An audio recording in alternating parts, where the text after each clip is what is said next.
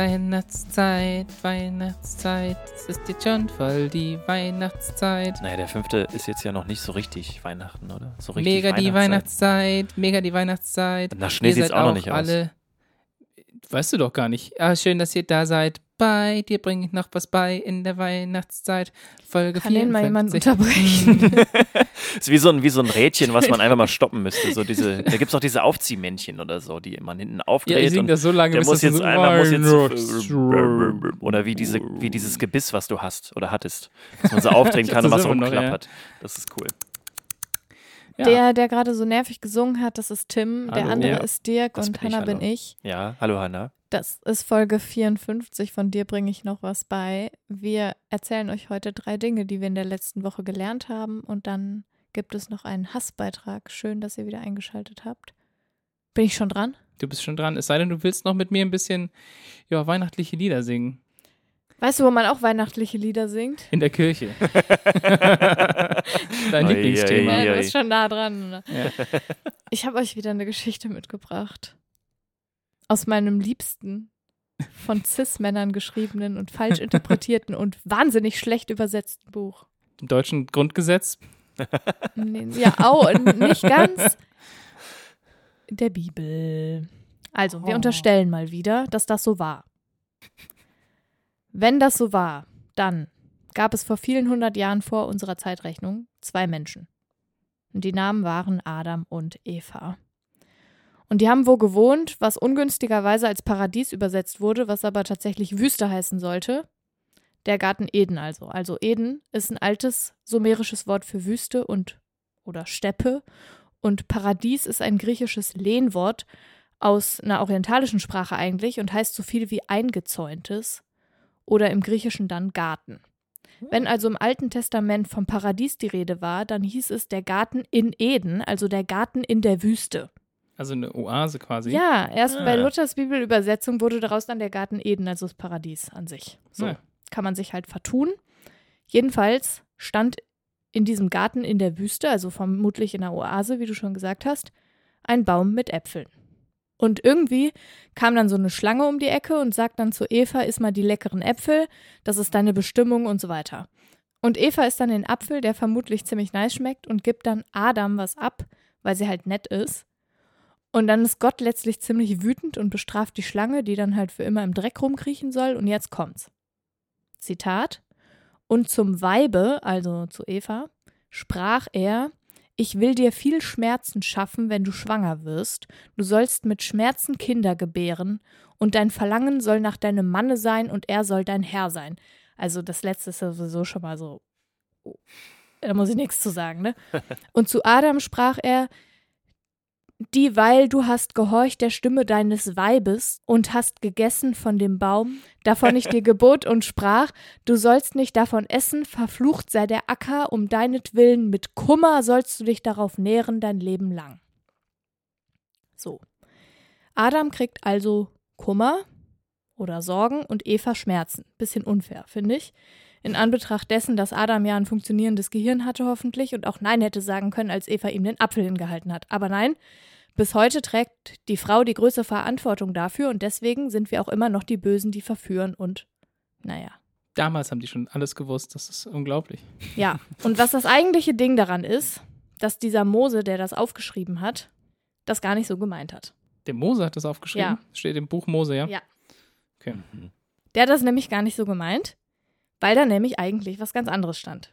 Also, nicht ganz anders, aber schon ein bisschen anders. Und zwar, also ich kann ja kein Griechisch, ne? Aber ich versuche es jetzt trotzdem mal. Okay. Oh je. Ich- Redest du jetzt lese- Griechisch oder versuchst du irgendwas zu übersetzen? ich, einfach ich, so. Nee, ich lese euch jetzt mal quasi den griechischen Wortlaut vor, wie er Okay. zumindest in lateinischer Schrift übersetzt wäre. Ich bin gespannt. damit, nein, damit ihr versteht, wo, was das Problem ist. Ich bin Okay. gespannt. Und zwar steht da Pletuno tas lypas su kai tos denakmon su en lypas texei tekna. Was übersetzt werden kann mit Will ich mehren deine Sorgen und deine Schwangerschaft in Sorge gebäre Kinder. So. Okay. Und dann steht da, bezogen auf Adam, in Lypas phagei auten passas tas hermer hemeras tes zoe su, also in Sorge wirst du von ihm essen alle Tage deines Lebens. Sorge Ja, ja, ja. ist das Stichwort, ja.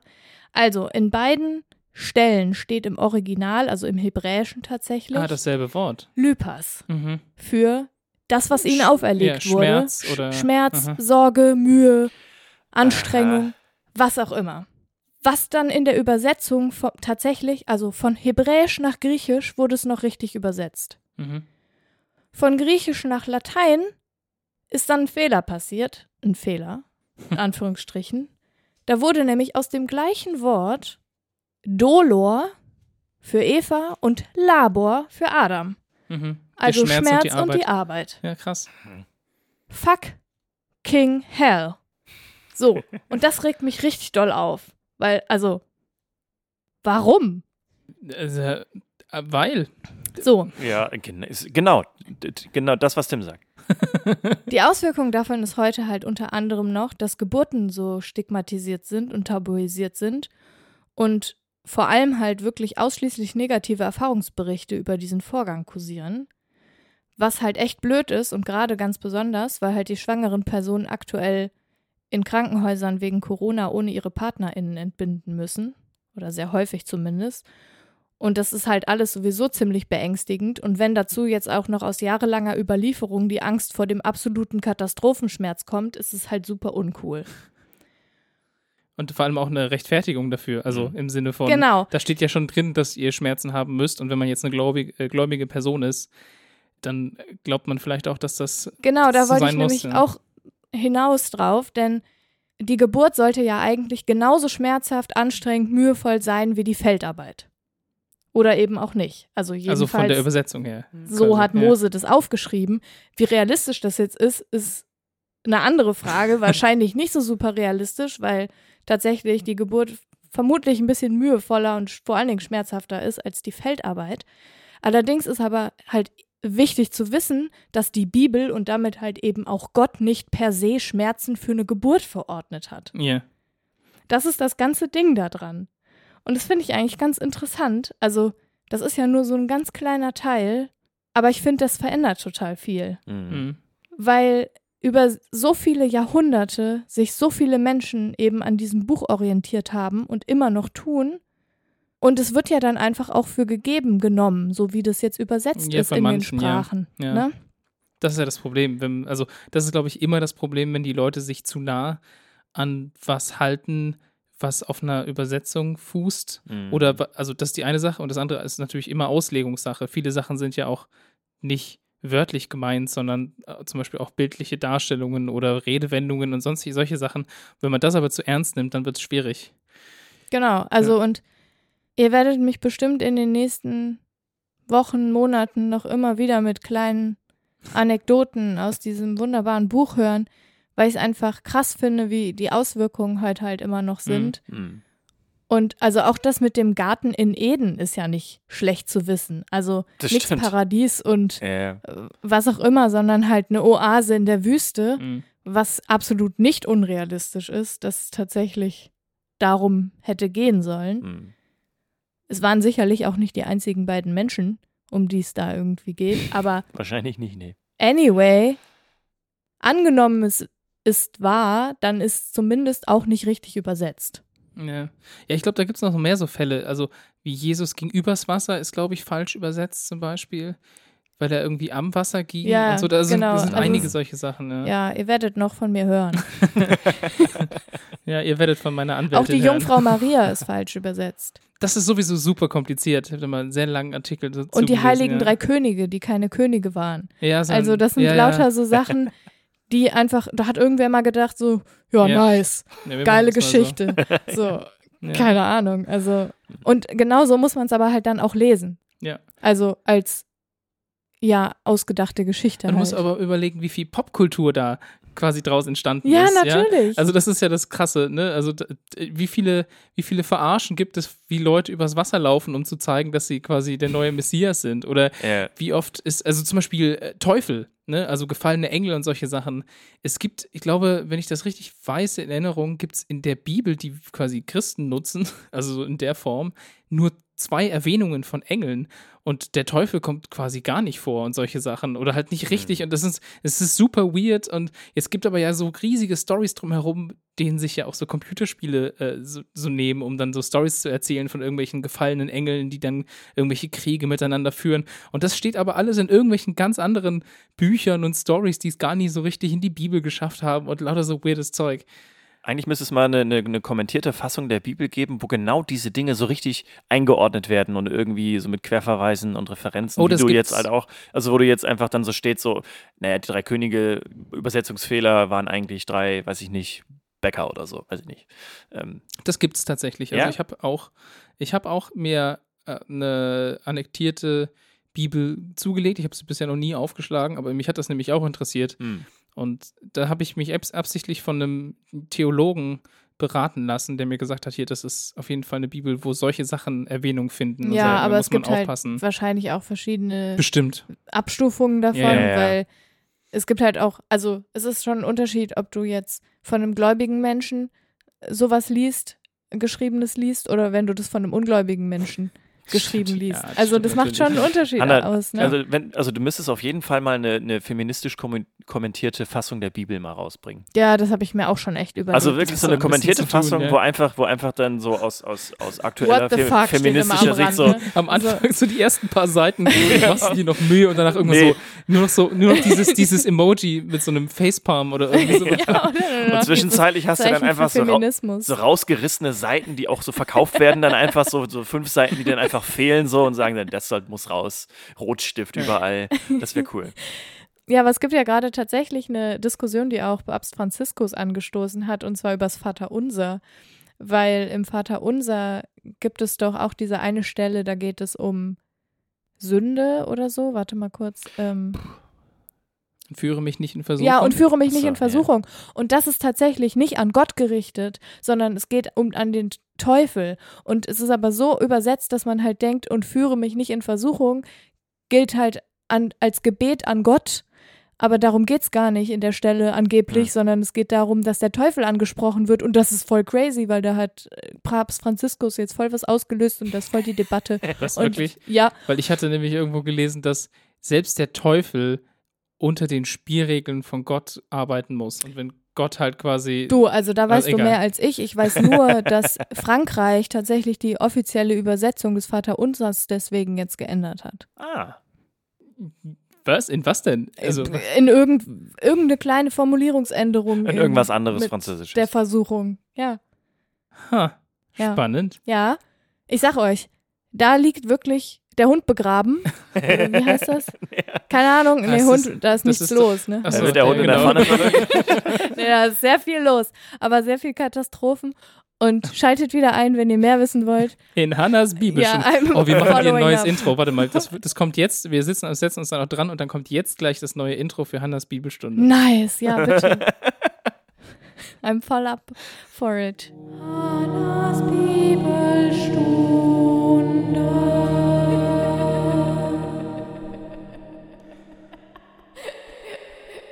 So, bei mir geht es jetzt um ein anderes, wirklich auch wichtiges Thema: Molkereiprodukte. Wir haben uns nämlich. Erst die Bibel, dann die Molkereiprodukte. Ja, das ist also wirklich also wichtig. Also keine Frage. Ja, leg Wir, los. wir haben uns nämlich heute im Büro bei der Arbeit gefragt, was es eigentlich alles für Molkereiprodukte gibt, wie die alle hergestellt werden und wo, wo die sich unterscheiden und wie die sich trennen. Weil ich persönlich weiß nicht, was der und wusste nicht, was der Unterschied zwischen Joghurt, Creme fraiche und Frischkäse ist. Also klar, schon so ein bisschen, aber ich wollte es jetzt vollends verstehen und habe euch heute einfach mal einen kleinen Überblick mitgebracht. Und wo kommt die Stippmilch ins Spiel, die wir hier im Kühlschrank hatten? Und ich habe davon noch nie gehört. Und dann hat mir jemand erzählt, dass es, glaube ich, ein lokale Name für irgendwas anderes ist. Aber vielleicht verstehen wir es gleich. Äh, Das, das, kann ich, das kann ich jetzt schon mal sagen, das habe ich nicht mitgebracht. Weiß ich jetzt nicht. also, die Basis für alle Molkereiprodukte ist ja erstmal Rohmilch. Und äh, Rohmilch hat ein Fettgehalt von 3,5 bis 5 Prozent Fett. Und Rohmilch ist ja erstmal diese Aussonderung aus Eutern von Kühen zum Beispiel. Und aus dieser Rohmilch werden wirklich diverse Produkte von Molkereiprodukten hergestellt, wie Käse, Butter, Molkeprodukte, Rahmenprodukte, Sauermilchprodukte. Dann halt noch normale Milchsorten, so wie man sie halt kennt, und halt auch Milch- und Molkepulver. So, jetzt erstmal zur klassischen Milch. Rohmilch ist eine sogenannte unbehandelte Milch, die nicht erhitzt wurde, da ist quasi nichts passiert. Die klassische Vollmilch im Laden wurde allerdings kurzzeitig erhitzt auf 60 bis 120 Grad, um sie halt haltbarer zu machen. Gekühlt und ungeöffnet ist sie so zwischen vier und zehn Tagen haltbar. Ja, und außerdem ist sie doch auch homogenisiert. Das auch, genau. Und dieser Prozess der Erhitzung, das nennt man Pasteurisieren. Deswegen steht ja meistens auf der Milch homogenisiert und pasteurisiert. Die genau, und homogenisiert bedeutet, dass der Fettanteil verbunden wird mit dem Flüssigkeitsanteil, damit keine Fettklümpchen in der Milch rumschwimmen. Genau, deswegen ist sie halt auch so weiß und auch so durchgehend weiß und man hat halt auch irgendwie keine, setzt sich nirgendwo ab und das Fett sammelt sich oben zum Beispiel auch nicht, so dass es halt quasi ein, ein, ein, eine durchgehend weiße Farbe hat. Die, klassisch, die klassische Haarmilch ist äh, ultra hoch erhitzt auf 135 bis 150 Grad Celsius für zwei Und bis vier Sekunden. Genau, man schmeckt auch wirklich einen Unterschied und mm, ja, also dieses ultra hoch erhitzen, da gehen auch einfach wirklich viele Geschmacksstoffe und Nährstoffe sozusagen halt auch flöten. Vorteil ist aber, die Milch ist dann sechs bis acht Wochen haltbar. So, dann gibt es noch Sterilmilch. Habt ihr davon schon mal gehört? Ja, Die wird, äh, äh, ja, Ja. okay, okay. Ich erzähle dazu noch mal ein bisschen was. Die wird nämlich bis zu 30 Minuten erhitzt und ist dann ungekühlt und ungeöffnet bis zu sechs Monaten haltbar. Also wenn du halt irgendwie wirklich auf den Nordpol irgendwie willst und äh, Milch mitbringen willst, dann machst du das mit Sterilmilch. Da ist dann aber wirklich fast gar nichts mehr drin, außer äh, Wasser und, und Fett, Fett. und Molke halt. Aber halt äh, keine Nährstoffe so richtig. Aus dieser Sterilmilch wird dann aber Kondensmilch hergestellt. Das ist vielleicht nochmal für die Das, Leute. hat, das wäre meine mir. Frage da gewesen. kommt aber noch viel Zucker rein und dann. Das auch, genau. Also es gibt gezuckerte Kondensmilch und nicht gezuckerte Kondensmilch. Und Kondensmilch wird hergestellt, indem man diese Sterilmilch bei dieser hohen Temperatur einem Unterdruck aussetzt, sodass dann die, das Wasser aus dieser Sterilmilch Mhm. herausgezogen wird und dadurch die Milch halt so ein bisschen andickt. So, das heißt jetzt alles mit äh, 3,5-prozentiger Milch passiert, aber es gibt ja auch die 1,5-prozentige Milch und das Fett wird durch den Prozess der Entrahmung sozusagen entzogen. Das wird abgeschöpft einfach, oder? Genau, richtig. Und da kommen wir auch schon zum nächsten Produkt oder zur nächsten Produktgruppe. Das sind die sogenannten Rahmprodukte. Die Butter. Nee, da kommen wir gleich hin. Ra äh, das, sind, das ist die Sahne quasi. Also Rahm und Sahne Ah, ist, stimmt. quasi, ist quasi das Gleiche. Und zu den klassischen Rahmprodukten gehört halt zum Beispiel Kaffeesahne mit 10 bis 15 Prozent Fett, Sahne, ganz normale Sahne mit 22 bis Creme fraiche? 29 Prozent Fett. Kommt auch gleich noch, pass auf. Verdammt.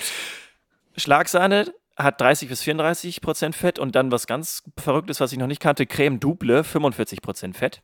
Creme Doublé, Creme Double, nee, Creme oder? Double. Also Es, es ist nicht Kein Accent. Ich dachte, es heißt Creme Fraiche und Creme Doublé. nee, ich glaube, das heißt Creme Double. nein, heißt es nicht. Aber ist Mann. Creme Double sowas ähnliches wie Mascarpone? Es Nee, ist es nicht. Mascarpone Das ist ist- Käse, aber das erkläre ich gleich noch alles. das ist lustig, dass du genau. Aber das ist auch so ein hoher Ja. Fettanteil, oder? Also, der Fettanteil ist Ich finde ähnlich. es so, aber Jana, ich finde es so gut, dass auch du nicht weißt, was das alles ist. Das ist gut. Dafür, genau dafür mache ich es jetzt. Genau dafür mache ich es jetzt. okay, erzähl Okay. weiter. Also, das sind alles verschiedene Rahmenprodukte, also Sahneprodukte. Wenn wir jetzt diese Sahneprodukte Milchsäurebakterien aussetzen, kriegen wir Sauerrahm. Und dadurch entsteht dann zum Beispiel saure Sahne, die 10 bis 15 Prozent Fett hat und so auch so Creme fest ist. fraiche? Schmand mit 20 bis 29 Prozent Fett. Und dann kommt Creme Fraiche ins Spiel mit 30 bis 40 Prozent Fett. Okay, Moment. Moment. Jetzt, also, aber das fußt alles darauf, dass wir vorher Fett abgeschöpft haben. Ja, von der Genau, Milch. den sogenannten Rahmen oder die Sahne. Da haben wir einfach ein bisschen was weggenommen und dann kann ich all diese Produkte daraus machen. Genau. Also es ist halt nicht das reine Wow. Fett, was sozusagen abgeschöpft wird, sondern durch die Entrahmung wird halt nicht nur reines Fett entzogen, sondern halt auch die ganzen anderen Flüssigkeiten sozusagen. Und deswegen hast du ja dann auch, Sahne ist ja auch flüssig und nicht einfach nur ein Fettklumpen oder so. Und Mhm. wenn du dem, diesen, diesen Rahmenprodukten sozusagen dann Milchsäurebakterien ja, verabreichst, dann bekommst du Ja. halt diese anderen Produkte. So. Jetzt kommen wir zu, zu den Butterprodukten.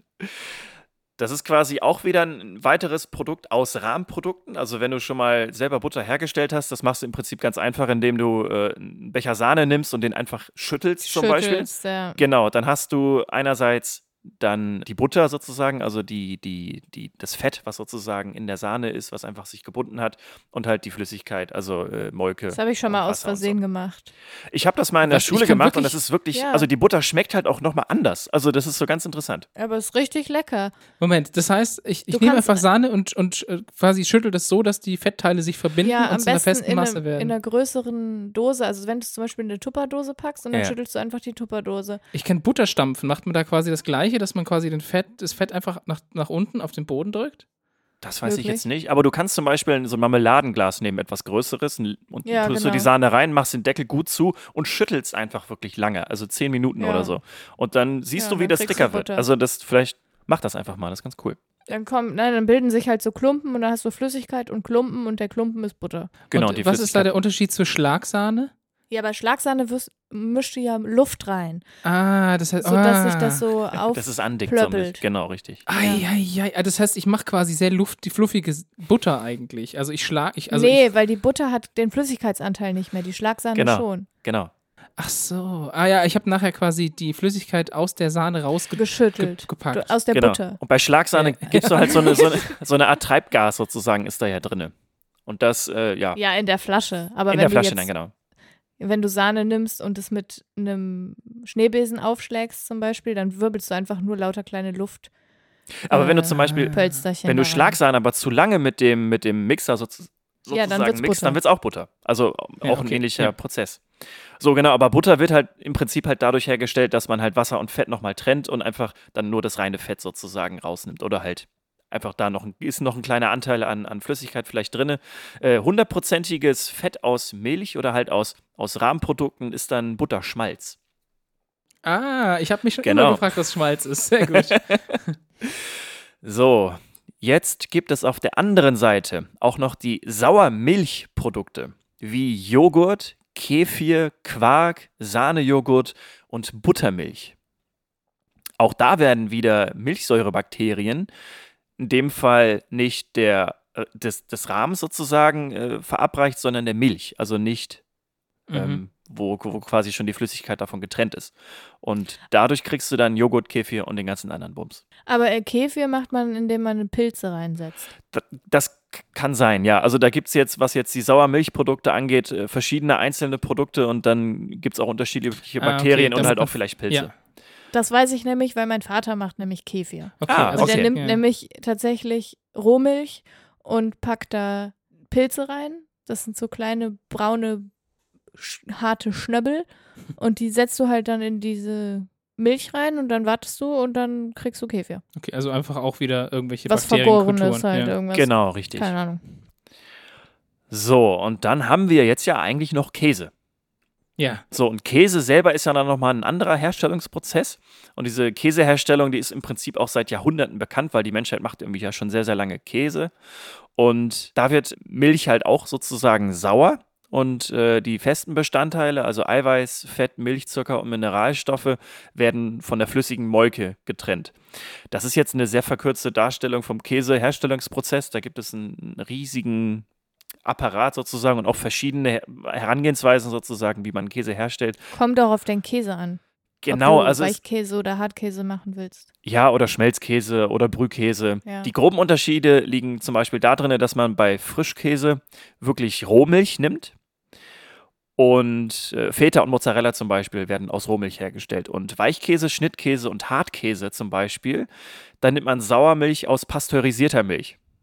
So, das heißt, man Mhm. pasteurisiert die Milch vorher dann nochmal und ja, hat dann sozusagen äh, dann einen anderen, einen anderen Käse. Wobei es auch Hartkäse, also Sch- Schnittkäse aus Rohmilch gibt. Bestimmt. ja, stimmt. Tatsächlich. Und das muss man nämlich wissen, weil irgendwie schwangere Personen sollen zum Beispiel, glaube ich, keinen Rohmilchkäse Ja. essen. Ja, ja, richtig. Ja. Und ja, Genau, also, wenn- it's complicated. Genau, also äh, man kann es auch aus, wie gesagt, mit normaler Rohmilch nehmen, aber äh, der, der normale Schritt ist sozusagen, dass man pasteurisierte Milch hat. Das wird dann zu Sauermilch, das wird dann zur sogenannten Dickete, auch so ein Käseherstellungsfachbegriff. Und dadurch kann man dann durch längere Lagerung sozusagen dann den Käse verfeinern. Hip-Hop-Käse machen. Den Hip-Hop-Käse, genau, richtig. Oder man setzt dem halt irgendwie verschiedene Arten von Musik aus und hat einen unterschiedlichen Geschmack, wie wir gelernt haben. Nee. So, und jetzt, was jetzt Mascarpone? Ist ein Käse. Ja, und woraus wird der hergestellt? Naja, der muss ja de dementsprechend aus Rohmilch, also saurer Rohmilch, Nee. entstanden Nee, sein. das unbedingt. ist nicht sauer. Ich glaube, Mascarpone ist aus ähm, Hat auch was dem mit. Sahne-Ding Ja, und dann vielleicht mit Bakterien oder so. so ähnlich. Mascarpone wird aus Creme fraiche hergestellt. Ja, genau. Was ja auch Sauerrahm ist, sozusagen. Also Ja, äh, genau, das gesäuerte Sahne, Ja. was dann wieder Creme fraiche wird, was dann wieder Mascarpone wird. Und Mascarpone hat dann einen Fettanteil von über 70 Prozent. Ja, das ist voll Was man krass, aber das ist merkt einfach- und was einfach mega geil ist, weil Mascarpone Ja, Ja, es aber ist es so ist halt so, lecker. es Ist ist so ein geil. bisschen, als würde man Butter essen, nur anders. Genau, richtig. Und man fühlt sich nicht besser. so schlecht irgendwie. Ja. Als wenn man direkt so ein Stück Butter reinbeißt. Ja? Und was genau. ist, wozu gehört jetzt Quark? Das Hatte ich gesagt, das gehört Achso, auch. es gehört zu äh, Joghurt. Genau. Quark genau. gehört zu Joghurt, genau. Ist also ist ein Sauermilchprodukt, wie Ja. Joghurt oder wie Kefir Ja, ja. oder wie Ja. Buttermilch Ja, halt auch. okay. So, wir haben es geschafft. Das sind, Mega, je- das sind jetzt quasi gut. alles die Milchprodukte, die Molkereiprodukte, die es auf der Welt gibt.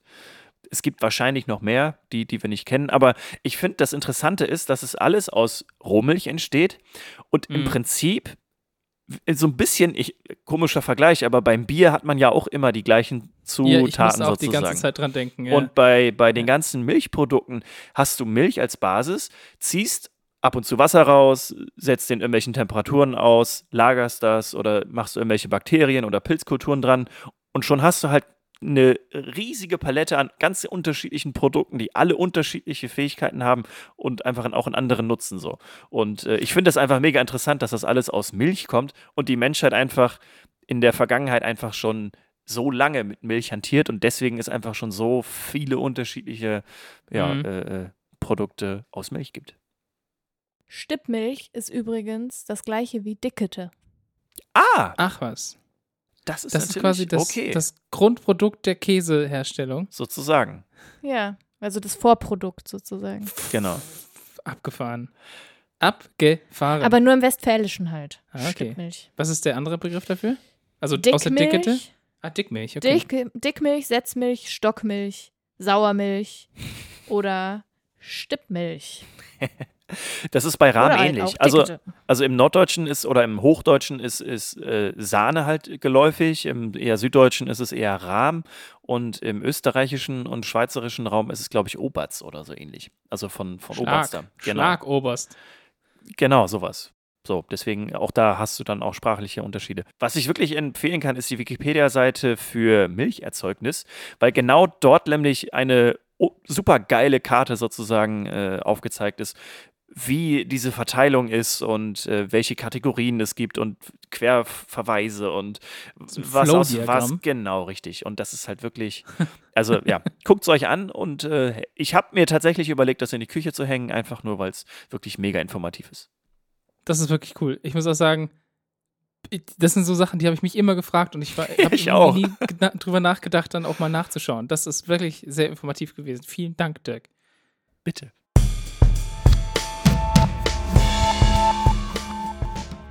Ich möchte meinen Beitrag so anfangen wie in jeder guten Meditation und in jeder guten Yogastunde, dass ihr die Augen schließt. Gut macht ihr das. Was seht ihr jetzt, wenn ihr die Augen geschlossen habt? Also ernsthaft, was seht ihr, wenn ihr die Augen zu habt? Na, halt so Flecken vom Licht. Ah, Bei mir okay. ist es so, dunkel, macht ihr? so dunkelgrau. Okay, was, was macht ihr, wenn ihr die Augen in absoluter Dunkelheit öffnet? Was sieht man dann? Na, die kleinen Teilchen, die im Augenkörper rumschwimmen. Du machst die Floater? Ja, Mhm. ich schon. Nicht immer. Also ich nicht. Was sieht man da? Nix. Abgelöste Teile der Netzhaut. Es, ist, es sieht sehr ähnlich aus. Aber Menschen mit gesunden Augen sehen dann zwar nicht viel, aber es ist nicht wirklich dunkel. Ne? Es ist ja nicht einfach nur schwarz. Es gibt nämlich eine Sache, die man sehen kann. Und das ist so eine Art dunkles Rauschen. Also, Ja, so Fisseln halt. ja, es, und äh, dieses Rauschen ist tatsächlich nicht ganz schwarz-weiß und es hat eine gewisse Farbe. Und die ist ein bisschen heller eben als perfektes Schwarz. und ist auch heller als das, was man zum Beispiel in einer dunklen Nacht mit Sternen im Himmel sehen würde. Also wenn ich mir den Himmel angucke zwischen den Sternen, ist das dunkler als das, was ich sehe, wenn ich die Augen zu habe. Ach. Ja, und auch dunkler, äh, es ist auch heller als dunkle Objekte, die ich am, bei Tageslicht angucke.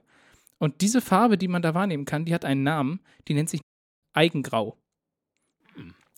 Ja, und wer jetzt schon mal fragt, Eigengrau hat RGB-Werte von 22, 22, 29 und das aktuelle Cover, schätze ich mal, wird auch diese Farbe haben. Und man findet es auch unter dem Namen Eigenlicht oder Eigenrauschen. Im Englischen wird es übrigens auch Eigengrau genannt. Also Boah, es ist ja toll, dass wir sowas Eigenes produzieren können. Ich bin richtig stolz auf mich jetzt. Ja, der Begriff, der wurde 1860 von Gustav Theodor Fechner eingeführt. Das ist ein deutscher Wissenschaftler und Begründer der Psychophysik. Super. Wer davon noch Kreativ. nie was gehört hat, also das, da geht es um das Zwischenspiel aus subjektiver, also gefühlter Wahrnehmung und physikalisch messbaren Reizen. Das ist eigentlich Das relativ ist ein super, spannend. super spannendes Fachgebiet tatsächlich. Also wirklich extrem wichtig und die- also der Forschungsbereich ist auch schon ziemlich, ziemlich alt, aber bis heute immer noch wichtig. Und damals war eben aufgefallen, dass die Empfindlichkeit des Auges für kleine Unterschiede, also Hell- Helligkeitsunterschiede, bei Extremen schlecht wird. Also bei sehr wenig Licht und bei sehr viel Licht. Bei sehr viel Licht kann man sich das irgendwie denken, weil es einfach zu hell ist. Und ich glaube auch, dass das Auge ja Schaden nimmt bei sehr viel, äh, also wenn es sehr hell wird. Zumindest ne? fühlt sich so an.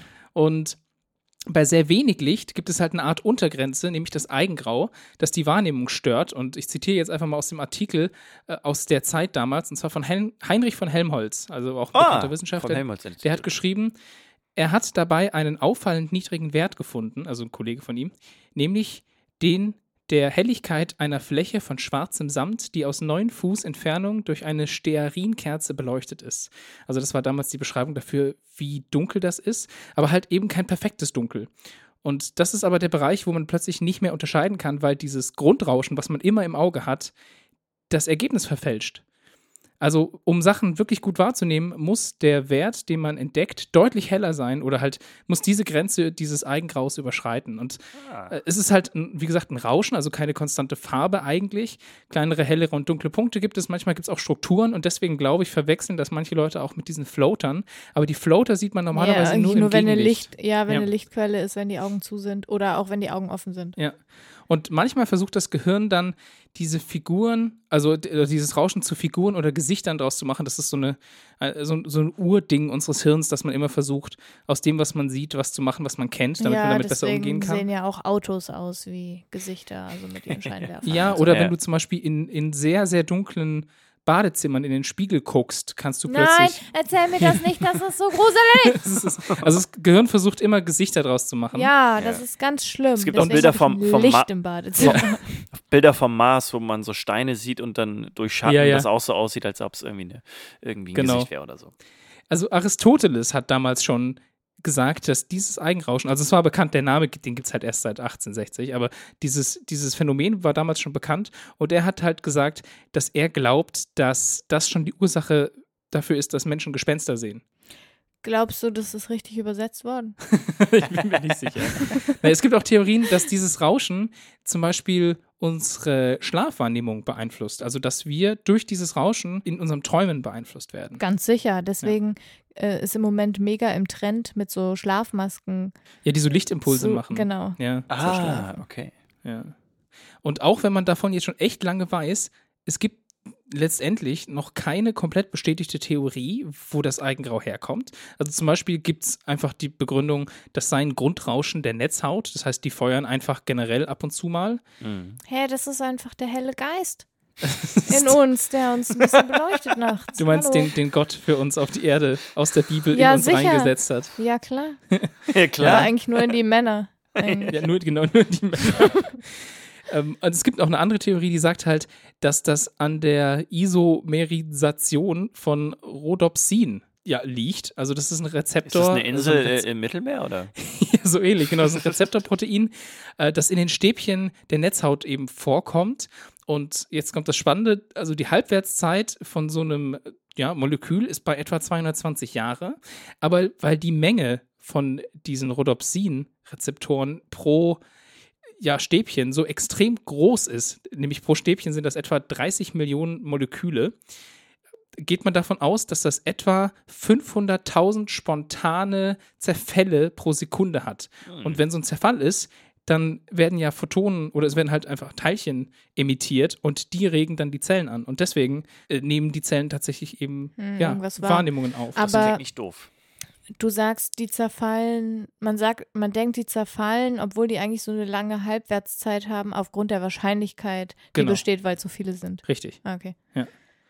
Ja, und für die Wahrnehmung, also um mal zurückzukommen zu dem Problem mit diesen schwarzen Objekten, weil ich kann ja dunklere Objekte sehen. Das ist ja das Seltsame, ne? Warum kann ich denn, was, also wenn man uns an dieses Venta Black zum Beispiel Ja, erinnert, daran habe ich das gerade auch ja gedacht, ja. die dunkelste Farbe, die wir kennen. Das kann ich deswegen gut sehen, weil für die menschliche Wahrnehmung Kontraste wichtiger sind. Das ja, heißt, ich wollte gerade sagen, man Ja. braucht quasi den Vergleich. Genau, also wenn, wenn quasi meine Wahrnehmung sieht, ah ja, da ist was heller und da ist was dunkler, dann wird das auch tatsächlich dunkel dargestellt und ich glaube, dass dann auch diesem, dieses Signal an, also ob es dann äh, direkt an die Stäbchen, wahrscheinlich wird es nicht gesendet, aber halt an die Hirnareale, die, da, die quasi die Bereiche dort wahrnehmen und dann ganz klar sagen, hier, das ist auf jeden Fall richtiges, richtiges Dunkel. Das ist ja mit Farben genauso. Also man kann Farben viel Mhm. besser einordnen, sobald man eine andere Farbe daneben sieht, Ja. wenn man dann sagen kann, dass es geht eher Ja. ins Orange oder ins Rot. Es sei denn, man hat dieses, wie, dieses weiß-goldene Kleid oder dieses blau. Ja. Das ist blau. Ja. Ja, genau. Also ähnliche Phänomene gibt es ja auch bei anderen Sachen. Also wenn wir uns zum Beispiel eine Digitalkamera angucken, da werden Bilder ja auf diesen Sensoren, auf den Kamerasensoren aufgenommen und auch die bekommen so ein Grundrauschen ab, Hm. weil da halt immer noch Teilchen drauf landen. Das ist eben so ein typisches Grundrauschen. Aber auch hier auf dem Mikrofon zum Beispiel. Es gibt so eine Art Grundrauschen, die das Mikrofon aufnimmt. Das ist bei guten Mikrofonen möglichst gering, bei schlechteren ist es sehr hoch. Und das ist aber auf jeden Fall das Eigengrau. gar nicht. Sehr gut. ja. Und jetzt wisst ihr das auch. Und ich fand es nämlich auch immer spannend, wenn man quasi in so to wirklich totaler Dunkelheit die, die Augen aufmacht, dass es dann erstmal so hell wird. Also gefühlt, ne? Dieses, also so quasi so wirklich so ein richtiges Leuchten wahrnimmt. Und das ist eben das Eigengrau. Das ist wirklich krass, wenn man zum Beispiel im Dschungel unterwegs ist und die Taschenlampe ausmacht und wirklich einfach nichts zu sehen ist, weil es einfach keine Lichtquelle gibt. Dann ist es irgendwie viel heller, als es noch war, als die Taschenlampe an war. Das stimmt, ne? Ja, weil drumherum ist es tatsächlich dunkler, ja. Ja, das ist total abgefahren. Jetzt wisst ihr das auch. Hanna. Ha, ha, ha. Hannas Hassbeitrag. Ich bringe heute einen Hassbeitrag mit, mit dem ihr wahrscheinlich nicht so viel anfangen könnt. Mit dem viele Leute vielleicht gar nicht so viel anfangen können, aber mich regt es einfach schon sehr lange auf. Und mir ist es gestern wieder passiert und jetzt dachte ich, oder vorgestern? Nee, gestern wieder passiert. Jetzt dachte ich, reg ich mich mal drüber auf. Und zwar nicht nur heimlich, sondern so richtig offen. Und zwar, pass mal auf, ne, wenn man ein BH anhat. Ich erinnere mich. Und das ist ja sowieso schon mal irgendwie ein bisschen nervig. Also keinen zu tragen ist auch nervig aus unterschiedlichen Gründen, weil es gesellschaftlich irgendwie nicht so anerkannt ist und Nippel darf man sowieso nicht sehen und, und Brüste, weibliche oder weiblich gelesene Brüste, die keine steifen Nippel haben, sind irgendwie auch nicht nice und durchs T-Shirt schon mal gar nicht und keine Ahnung, ist alles schlimm, aber es ist vielleicht auch nicht so super angenehm, mit einer bestimmten Brustgröße ohne Unterstützung rumzulaufen. Also angenommen, man trägt ein BH und der sitzt dann vielleicht nicht mal besonders gut. Weil einen gut sitzenden BH zu finden, das ist total schwierig. Es sind schlimmer als Schuhe zu kaufen. Das ist wirklich richtig furchtbar. So. Und dann hat man über dem BH vielleicht einen Top an und einen Pullover und einen Wintermantel, so, weil es ist jetzt ja wieder kalt geworden. Und dann setzt man einen Rucksack auf. Und zwar auf die Art und Weise, dass sich der BH unter dem Mantel, dem Pullover und dem Top aufschiebt. Hinten. Scheiße. So. Und dann kann man den ja auch nicht einfach wieder zusammenzuschieben, ohne dass man den Mantel auszieht und sich dann so ganz seltsam hinten die Arme verbiegt, um den irgendwie wieder zuzumachen in der Öffentlichkeit. Also läuft man dann bis zum nächsten ungestörten Ort mit einem offenen BH rum. Man könnte ja meinen, ja, okay, dann läufst du halt mal ohne BH rum. Das ist aber nicht das gleiche wie ohne BH rumzulaufen, sondern das ist halt so, da hat man irgendwie so zwei so super schlecht sitzende Schalen, die so mit Trägern über den Schultern hängen, vorne so rumbaumeln, unter drei Kleidungsschichten. Das ist so ein ekelhaftes Gefühl. Ihr könnt euch das gar nicht vorstellen. Du lachst jetzt, Dirk. Ja, es ich kann es mir, ich kann's mir wirklich nicht vorstellen. Das ist so, ja, ich, ich habe keine so Ahnung, wie, wie das ist. Äh, Das ist einfach nur ich kann es mir, scheiße. ich kann's mir nur so vorstellen, als ob man irgendwie so eine, so eine Hose hätte, die irgendwie nicht richtig sitzt und die ganze Zeit man das Gefühl hat, dass sie so runterrutscht und man die ganze Zeit irgendwie versucht, durch das Gehen die irgendwie dran zu behalten. So könnte ich es mir vorstellen, aber ich habe natürlich keine Ahnung. Vielleicht ist es auch wie, wenn man so eine so eine viel zu große Socke hätte, die man über den Penis macht und dann ist die mit so einem Gürtel am, an der Hüfte fest. Oi, oi, oi, oi, oi. Ahnung. Es ist auf jeden Fall, es ist auf jeden Fall nicht schön, okay? Ui, ui. Das- das Und vor allem ist das auch nicht die Idee. Ich habe äh, lustigerweise habe ich erst vor ein paar Tagen ein Video über über die, die quasi über den BH gesehen, dass die ersten BHs, von denen man weiß, dass sie benutzt wurden, gehen glaube ich auf griechische Kämpferinnen zurück. Ja, das war halt einfach wie ein Lendenschutz. Lendenschutz, ja. Ja, es war Also- halt einfach, dass du, äh, wenn du halt viel Sport gemacht hast, dass du, also dass das zum Beispiel dich nicht gestört hat. Ja. Also viel, wenn du, wenn du, also ich meine, so wie man heutzutage auch einen Sport-BH trägt, weil der einfach, weil das einfach praktisch ist, dass, Ja. dass, dass das festgehalten wird quasi, war das damals auch, aber das war, glaube ich, das waren so gebunden, war das, also ganz fest an einen so angebunden, Ja. angebunden. Also die, die, ist wahrscheinlich auch nervig, wenn die aufgegangen sind, aber die sind dann, waren dann jedenfalls nicht wie zwei runterhängende Schalen. aber ich habe auch gelernt, dass der BH nur deswegen so erfolgreich ist, weil ich glaube, es war im Zweiten Weltkrieg, ich bin mir aber nicht sicher, in Amerika Metall knapp wurde und damals haben die Frauen in erster Linie Korsette getragen und für Korsett hast du, hast du aber halt Metall gebraucht. Ah, Und dann haben die gesagt, bitte kauft keine Korsette mehr, sondern kauft BHs, damit wir Da ist aber quasi, auch Metall drin. aber nicht so viel. Also Ja. äh, das, ja, ich meine, Korsett ist ja schon wirklich richtig viel Metall. ja, ja. Das ist auch super. Also, warum sollte man das anziehen? Das war damals üblich. Ja, ich weiß, aber. Ja. Und die Frau, die den ersten, äh, äh, wie sagt man, kommerziell erfolgreichen BH gemacht hat, die hatte nämlich, die hatte anscheinend so große Oberweite und so ein schlecht sitzendes Korsett, dass sie gesagt hat, es ging nicht. Und dann hat sie aus zwei Taschentüchern ihren ersten BH zusammengenäht und auf, weil sie auf eine Party gehen wollte und dort war das der absolute Renner und das ist daraus ist dann quasi eine, eine, eine BH-Firma geworden. Ich meine, BHs haben auch schon in ihrer Evolution die weirdesten Formen gehabt. Du meinst Also so, in diese, den 50ern waren das diese so richtige Madonna. Tüten Ja, ja. So Also die sehen aus Beutel. wie so, Ja, so Eistüten. ja genau, Nee, oder so- halt wie diese Dinger, die man im DM, wenn man so beim Wasserzapfahren so. Bei diesem kostenlosen Wasserspender Ja. meinst Ich, ich du? dachte eher so an, an, an Brötchen oder an Brottüten. So diese, diese Papiertüten. nee. Nee? Also die sind ja spitz zulaufend. Also, ich- Ja, also okay. wirklich, das ist wirklich wie so eine. Brötchentüten, das habe ich jetzt auch noch nicht gehört. Spannend, aber. Also, anyways, es ist voll scheiße.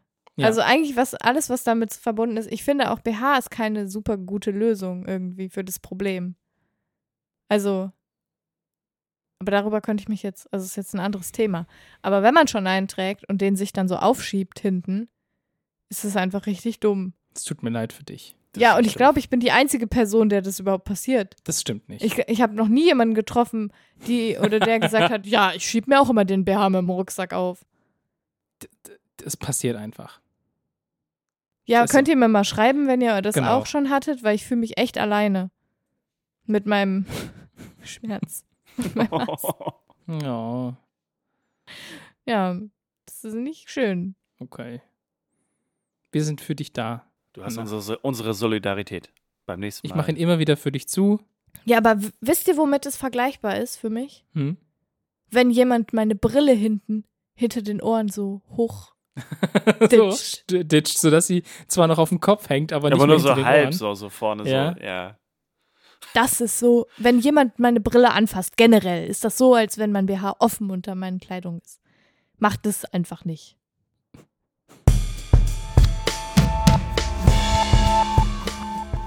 Im Milchrausch. Im Milchrausch ist der Titel dieser Folge. Und im Milchrausch ist die Folge. Oh. Boah, Tim, es wird nicht besser, ne? Das ist, äh, Nee. Das ist. äh, Einfach schlecht übersetzt. das ist, einfach, das ist einfach wirklich schlecht übersetzt. Ja. Ja. stimmt. Ist auch so ein Ja, Missverständnis. aber damit sind wir trotzdem am Ende genau. unserer Folge angekommen. Hanna, möchtest du noch mal ganz kurz was über das Gewinnspiel erzählen? Ja, Leute, also. Ist ja bald Weihnachten, falls ihr was Schönes für euch oder für eure Familienmitglieder haben wollt und uns dabei unterstützen wollt, obwohl wir es euch schenken, Also und draufzahlen. genau, Ja, das. Dann- das bisschen, okay. dann macht bei unserem Gewinnspiel mit. Ihr findet das auf Facebook oder auch auf Instagram. Und in dem ersten Hashtag steht die Lösung der Frage. Psst. Psst.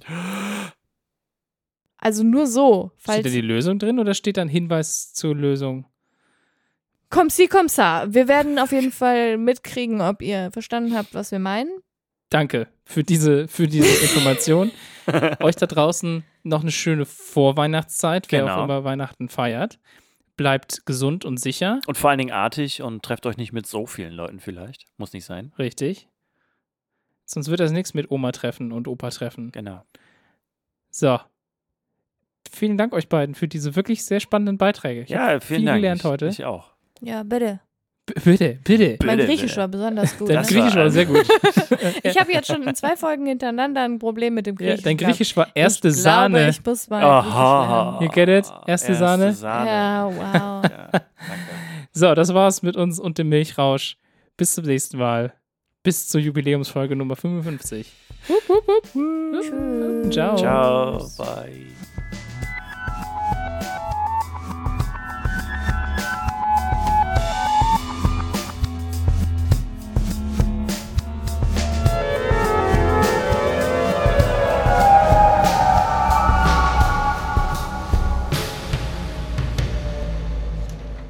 Kann ich kurz einen Schluck trinken, bitte? Natürlich. Nein, das nicht. Ist verboten. Da, nee, Nee. Hanna, Dirk hat gesagt, es ist Nein. verboten. Heutiger Gastbeitrag. Ich hasse es, wenn Tim mich erschreckt. Ich hasse Tim. Nein. Bist du ein Otter? Nein, Sondern ein Fuchs. Tim. Oh. Kann ich? Ah, warte eben, ich setze mich nochmal gerade hin. Yep. Ah,